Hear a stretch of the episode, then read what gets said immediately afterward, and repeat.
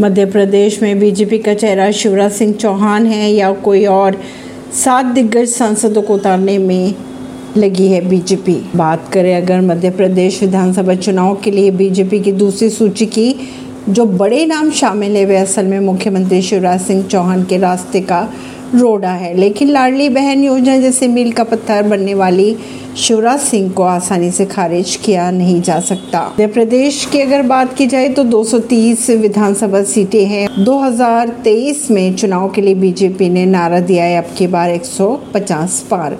ज़ाहिर सी बात है कि लक्ष्य हासिल करने के लिए बीजेपी हर संभव उपाय करने की कोशिश करेंगे।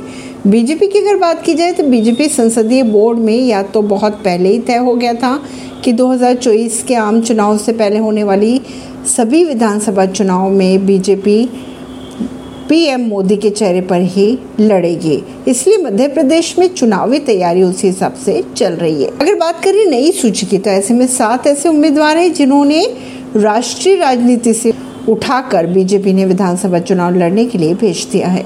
परवीन सिंह नई दिल्ली से।